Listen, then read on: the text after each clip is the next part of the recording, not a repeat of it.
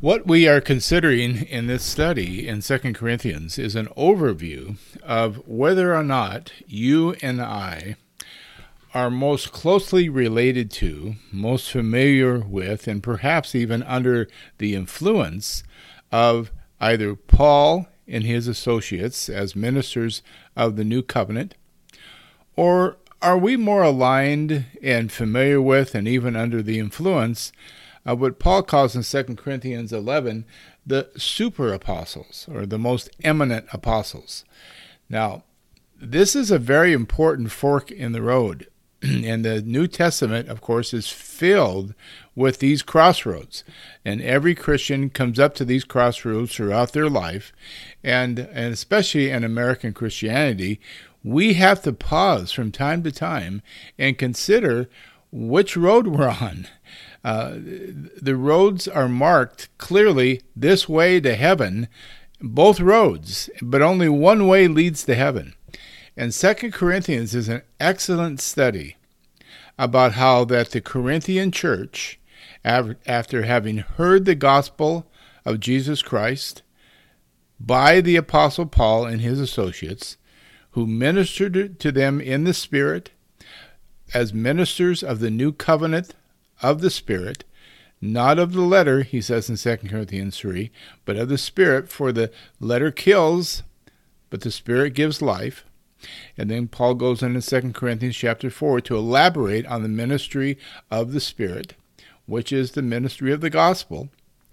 Or do we fall into line with those who were actual ministers of the letter, even though the letter kills, and the character and the um, uh, ministry ethic of these super apostles, which is really uh, Paul's concession to the Corinthians, because these false teachers had come along, these Jewish itinerant preachers had come along following behind Paul, and, and began to point out that, that Paul was weak. He was unimpressive in his stature. He was unimpressive in his speaking. Uh, they began to question his gospel as being a true gospel because he was not emphasizing circumcision where they were. He, he was not uh, emphasizing uh, the Jewish state where they were. They were not, uh, Paul was not emphasizing uh, justification by faith and works where they were. Uh, and these men were much more articulate. They were much more charismatic. They were much more powerful in their natural gifts. They were much more um, uh, willing to charge for their preaching.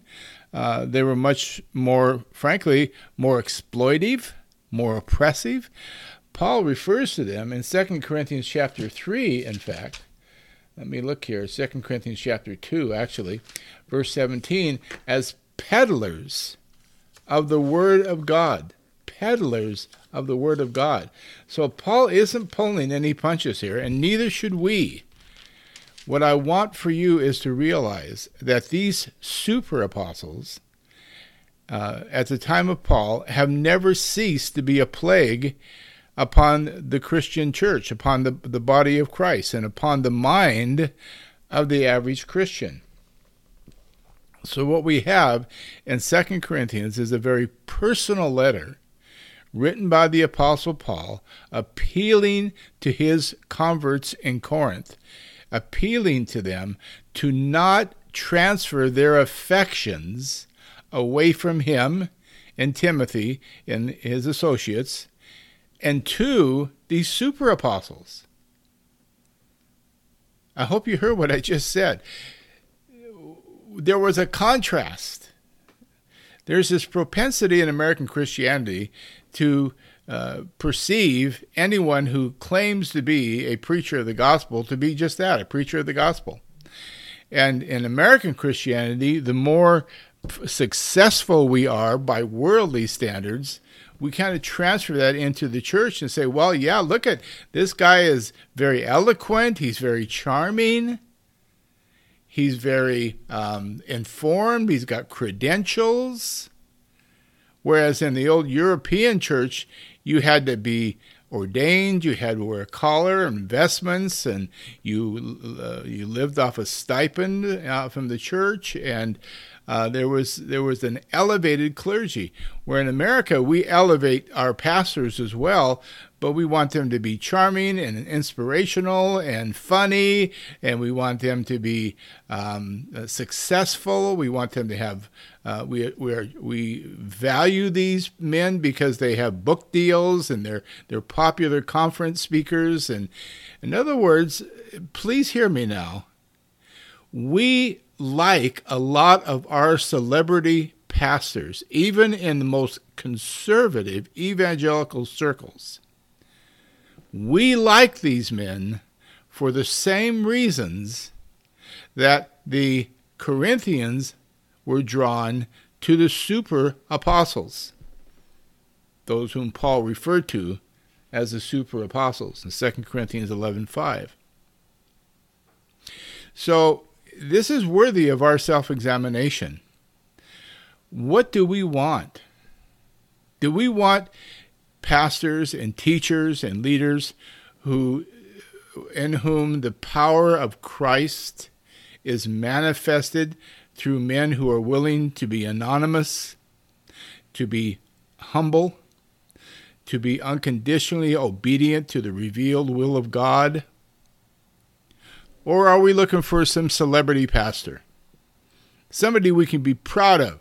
Somebody can say, hey, come to our church on Sunday and listen to our pastor. He's very entertaining, very good speaker, very good. Oh, and he keeps the whole crowd laughing, and, and sometimes he keeps us crying too with his great stories. And and he, you know, he has a, a, a PhD in theology, yes, and he from the one of the finest seminary. And we go right down that road that the Corinthians were going down in Second Corinthians. So let's let me just remind you in just a kind of a quick overview here of what we're talking about. First of all, we're talking about the difference between Paul and his associates, men who regularly suffered for the sake of the gospel. In fact, when Paul wrote this letter, he was writing from a damp Roman prison, unsanitary, damp Roman prison. Uh, there were no prisoners' rights back in those days. Uh, the only right you had was not to escape without getting stuck by the sword. And so uh, you, you, they didn't give you food or medicine or blankets. If the people that cared about you didn't bring those things to you, you just went without. And sometimes people would just die in their prison cell from infection, from hunger, from thirst. It wasn't like our prisons today. And so Paul says in 1 Corinthians, 2 Corinthians, excuse me, 2 Corinthians chapter 1, verse 8, For we do not want you to be unaware, brothers, of our affliction which came to us in Asia, that we were burdened excessively beyond our strength, so that we despaired even to live. Indeed, we had the sentence of death within ourselves, and that this happened so that we would not have confidence in ourselves, but in God who raises the dead. So Paul was constantly, and his associates were constantly being persecuted, being and suffering, even to the point of uh, despairing for life itself. But he paints us a picture here, saying, "You know what? That's not a bad thing." and this is this is where we as American Christians get a little nervous, because Paul is saying, you know, it wasn't a bad thing that we despaired even for life. We, we had the sentence of death within ourselves. We thought we were goners. But then we realized that this happened, that we came out of that experience with a whole new depth and breadth of reliance upon God who raises the dead. Isn't this wonderful? And we, as a comfort loving American Christians, might say, well, no, it doesn't sound very wonderful to me. what if we had a notice given on Sunday uh, that we were going to have an apostle come and speak on Sunday, and he was going to tell us about all of his exploits and how he suffered and how he was uh, uh, driven to the point of despair and even for life, and, and how he was shipwrecked and was point of starvation and uh, adrift on the sea for two days and three nights, and and so on and so on. I, and and then and then he says, by the way, imitate me as I imitate Christ. In other words, Paul is reminding us that we follow a crucified Savior. A risen Lord, to be sure, but a crucified Savior. And that all who desire to live godly in Christ Jesus, in other words, all those who desire to live like Jesus lived, will suffer the rejection, the persecution, and the um, even the pains of life, uh, the despairing for life, as Jesus did.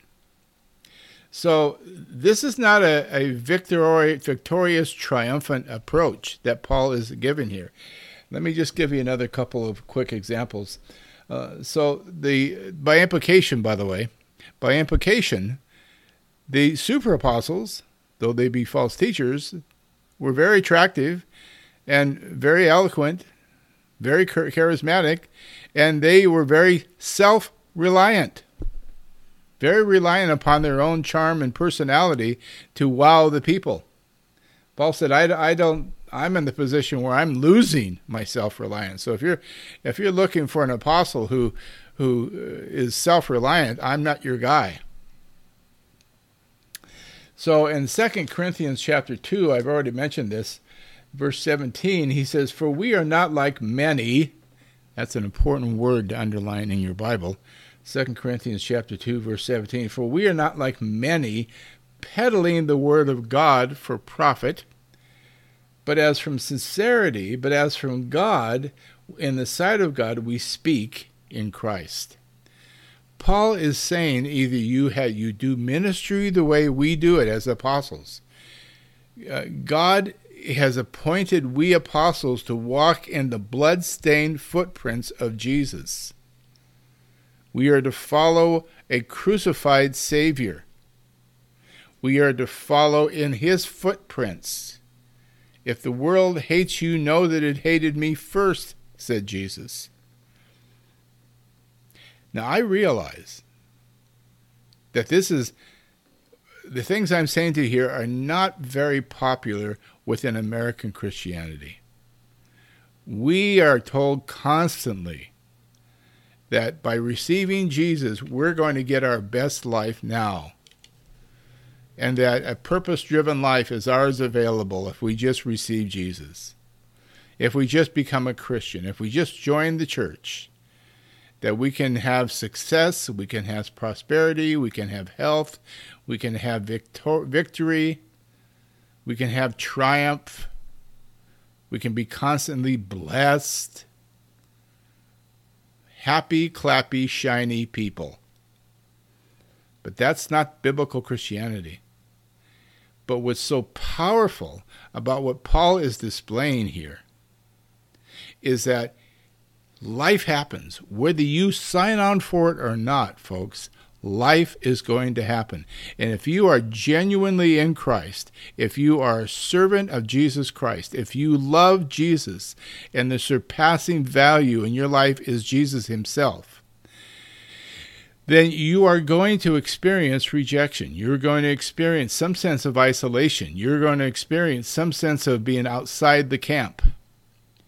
And what that means to you is that um, you have to be prepared for that. But what's so powerful, what Paul is saying in this letter, is that it is through those experiences that you begin to realize the intimacy that you have with the risen Christ.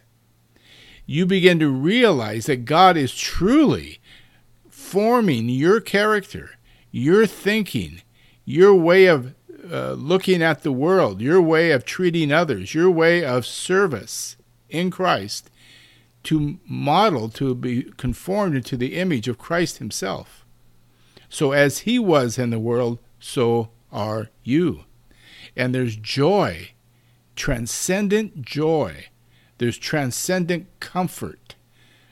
In 2 Corinthians 4, excuse me, 2 Corinthians chapter 1, we are told that God is the God of all comfort. So Paul's saying, yes, I have all of this suffering going on. I have all this rejection going on. And no, I'm not impressive. No, I'm not an eloquent speaker, but I do have knowledge.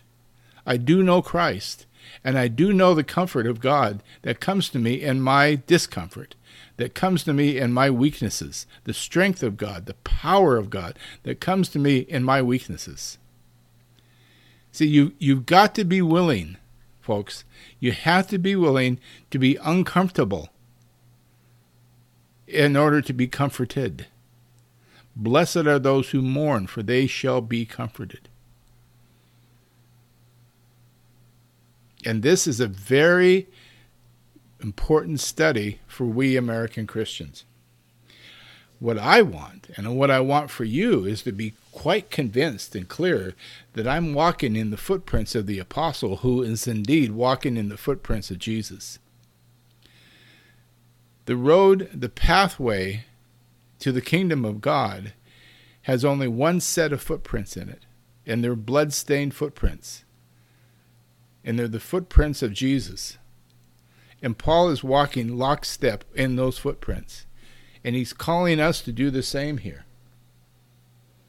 In chapter 3, he refers to himself and his associates as those who God has commended, God has made adequate, God has made sufficient to be ministers of the new covenant.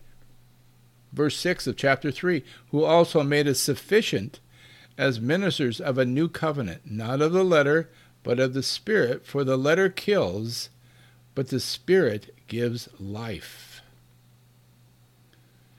That's something to be a minister of the new covenant, of the Spirit, is a work of God.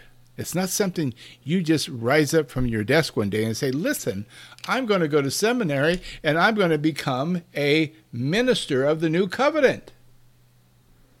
No, that's something you have to be called of God to do.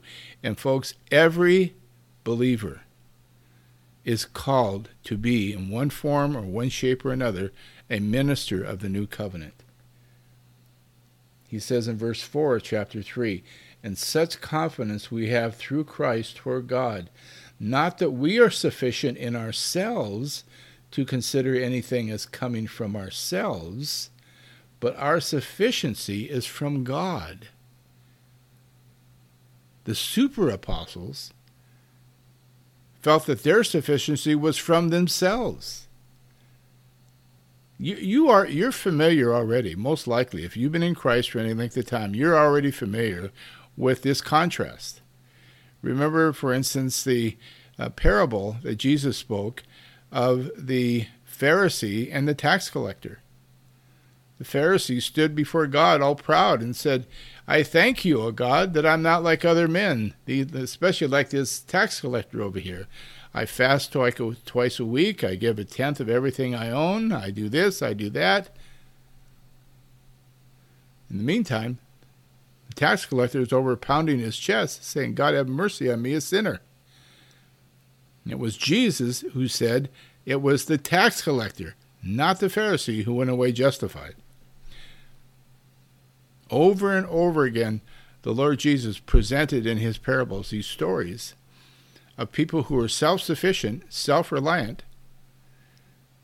and didn't make it in. Nicodemus is such a story, even in John chapter 3. Nicodemus was a teacher of Israel. He was a member of the 70 elders of Israel, the Sanhedrin. He was their appointed spokesperson. So when he went to meet Jesus at night, he told Jesus, came with a message from the Sanhedrin saying, We've examined you and we've determined, indeed, Jesus, that you are a prophet. So you, uh, Nicodemus had come from the Sanhedrin in John chapter 3 to ordain Jesus, if you will, to give him the seal of approval from the Sanhedrin. We acknowledge that you are a prophet because no man can do the miracles they do unless God is with him. So Nicodemus came to Jesus with the upper hand. He came to Jesus in a, if you will, a condescending stance toward Jesus, but acknowledging him as a prophet. Nicodemus had all the Jewish credentials necessary to be assured in himself that he would enter the kingdom of the Messiah when it came about. And what did Jesus say? We know what he said. Jesus didn't mince words. He cut right to the chase and said, You must be born again. Unless you are born again, you shall not enter the kingdom of heaven. So, those are just a couple of other examples of the self sufficiency that the gospel completely mortifies within us, completely crucifies. And it's not so we can walk around pathetic and, and needy and, and, and blanked out. No, it's, it's so that we can understand where our sufficiency comes from, where our confidence lies. We all, we all have confidence. We must have confidence. But Paul is telling us here in Second Corinthians that we are to have confidence in uh, in God. We're to have confidence in the one who raises the dead, not in our ability to stay alive. We are to be uh, our sufficiency to be ministers of the new covenant has to come from God, not our studies, not our credentials, not our ordination certificate, not our master's of divinity or doctorate.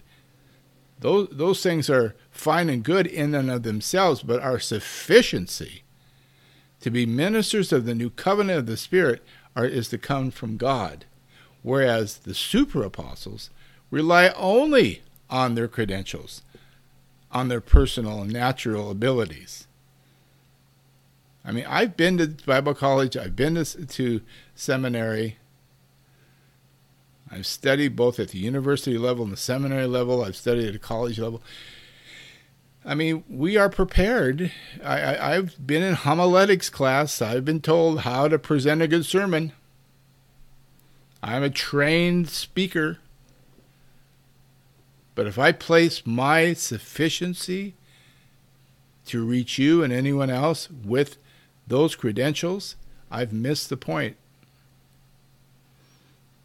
My sufficiency as a minister of the new covenant comes from God, not from my credentials.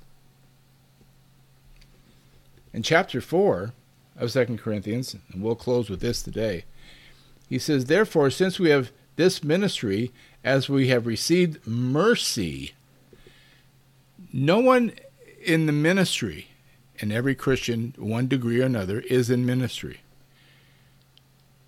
is there for any reason or by any means except mercy. We receive mercy. Therefore, we do not lose heart because our sufficiency and our confidence is not in ourselves, but in the God who raises the dead and in the God who empowers ministry. We do not lose heart because we don't have to look to ourselves. And then in verse 2 of chapter 4, he says, But we have renounced the hidden things of shame, not walking in craftiness or adulterating the word of God, but by the manifestation of truth, commending ourselves to every man's conscience in the sight of God.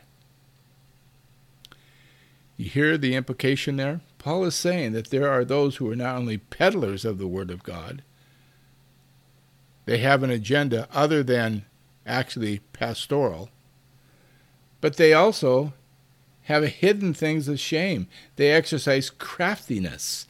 They adulterate or distort the Word of God in order to advance their own personal career, their ministry career.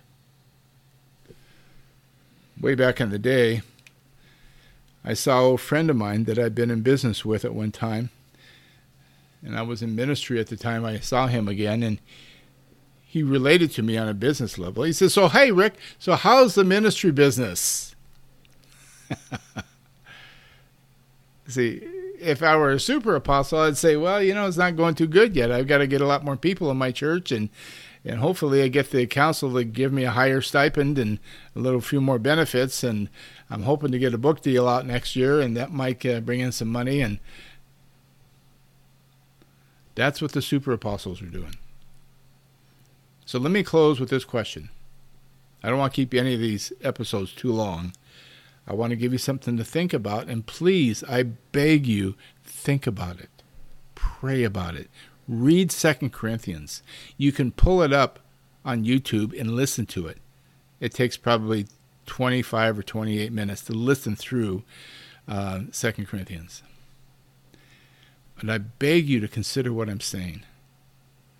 Let's make sure that you and I are under the influence of the Apostle Paul and Peter and James and John and not these modern super apostles. I know people, I do counseling with people who have spent decades under these super apostles' ministries.